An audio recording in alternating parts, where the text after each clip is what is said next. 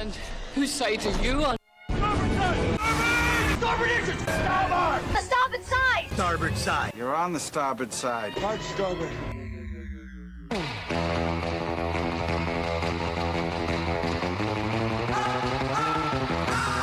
Hello, my fellow Floridians. Welcome to the Starboard Side. I am your host, Jake. It is Wednesday. You're halfway through your week. Good news there.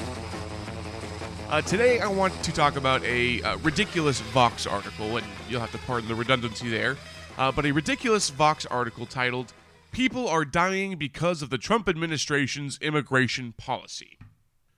Now, basically, the article asserts that two people are dead directly because the Trump administration is actually enforcing U.S. immigration law. And uh, just like their ridiculous, uh, bogus claims, uh, there there have been something like I don't know, twelve hundred and fifty thousand school shootings so far this year. Uh, this is fake news. And frankly, it's effective stuff. This is the kind of thing they do where they, they try to play people's emotions against their logic, and, and often, too often, uh, that actually seems to win. Uh, but the article brings up two cases, and we'll we'll take a look at them here. The first one is all about a man named, and please bear with me here, uh, Marco Antonio Munoz.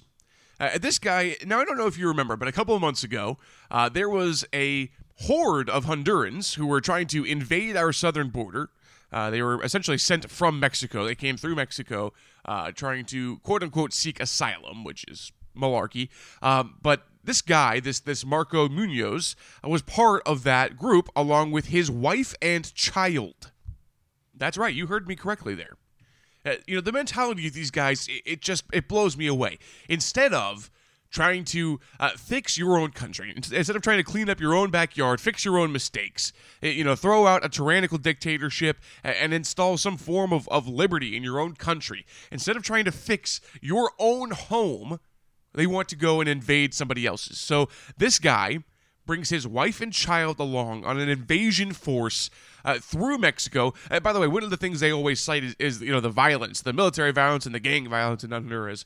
Uh, well, guess what? And, and, we'll, by the way, this is a spoiler alert. Uh, the Mexican gang violence plays a factor in the next story. Uh, but so yeah, so this guy decides to drag his wife and his child through the Mexican desert, through the rough terrain, through all the political violence, through all the, the, the gang violence and, and the drug violence, uh, and, and of course, not to mention the, the actual coyotes who help you know sort of shepherd these people through the desert. Uh, you know who who are notorious uh, for raping the women as some form of payment for their crossing. So they go through all of that. And when they arrive on our southern border, when they try to break into our country, they are apprehended. And this guy is dismayed, as you should be, or as, as you would be, uh, when his wife and child are separated from him and, and detained separately. Now, now again, this is a perfectly reasonable, uh, you know, reaction to have. I would be very upset if something like that happened to me, but this didn't happen to this guy. This didn't happen to this guy and his family. This guy did this to himself and to his family. It was his choice to try to break into our country illegally. Nobody made him do that. And certainly, nobody made him take his wife and child along with him. Here's a little excerpt from a uh, interview with NPR from a gentleman named Lester Ramirez. This guy is from Transparency International, uh, which is based out of Tegucigalpa, Honduras, and he says, "quote Well, most of the people that I've talked to, they understand the risks. Just crossing Mexico, there's a lot of, you know, all of the crime there and the criminal organizations. There's human trafficking, there's rapes, and all of this. But they're seeing that." And they have to immigrate because they don't see any opportunity to obtain, you know, any type of economic advancement. Really. So all of this, all, of those risks are worth putting your family through for economic advancement? That is absolutely insane. That is unacceptable to me. And, and maybe this Mr. Munoz realized that as well, uh, because less than a day after being separated from his family, uh, he decided to take his life in custody. But the argument from this Vox writer is that he did that because uh, of our immigration policy, because we separated him uh, from his his uh, wife and child. That, that is not what happened. He did not kill himself because we separated them. He killed himself because he made a series of horrible, illegal decisions and put his family's lives at risk for economic advancement. Saying that Trump's immigration policy did this is like saying a burglar should be able to sue a homeowner uh, if they trip and break their ankle while trying to break into their that person's house. I, I mean, it's just bananas. Now, this next story is all about uh, a gentleman by the name of Manuel Antonio Cano Pacheco. And much like the, the child of the last guy we talked about, uh, he was brought over to this country by his parents when he was young.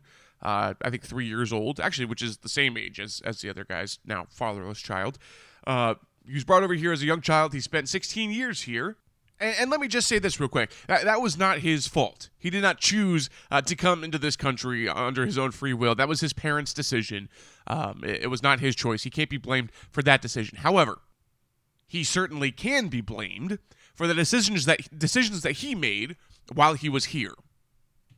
So you, you would think that somebody who, you know, oh, I didn't have a choice to be here, but I definitely don't want to go back to Mexico, so, uh, you know, I'm going to make the most of my, my time here. No. What he did was, not only did he, uh, of course, soak up social benefits and cost the education system uh, God knows how much money, uh, but of course, he also picked up, ding ding, you guessed it, a criminal record. Because illegal immigrants, it turns out, commit crime at a vastly higher rate than American citizens. I mean, these are the dreamers that President Obama and, and the, the current Democrats are, are talking about here. And no, not all illegal immigrants commit crime in this country. Okay, that, that should go without saying. However, they do commit crime at a vastly, uh, at a, a proportionally higher rate than American citizens, or even, or especially, I should say, legal immigrants who tend to commit less crime than even American citizens. So, uh, and anyway, this guy was caught. He he gained a criminal record and he was deported back to Mexico. Now he was a, a legal adult. He was 18 uh, or 19 when he was deported. But while he was there, not too long ago, he was uh, apparently out getting food with a cousin or, or a friend, uh, and he got apparently wrong place, wrong time, got caught up in some sort of gang or drug violence, uh, and had his throat slit in Mexico. And so now his family has a GoFundMe for his funeral uh, back in Mexico. What does that have to do with American immigration policy? Seriously, was his throat slit by a border patrol agent? I don't think so. That has nothing to do with it. Uh, so this this article is trying to tell you that people are dying because of Trump's immigration policy when that has nothing to do with it whatsoever. Yes, these stories are sad. Yes, these stories are tragic, and, and they should never have happened in the first place because these people should not have been here in the first place. That is the lesson that goes right over the heads of these liberals. Their minds are so twisted that they think that instead of uh, punishing people who commit a crime, that we should eliminate the laws that make their actions a crime.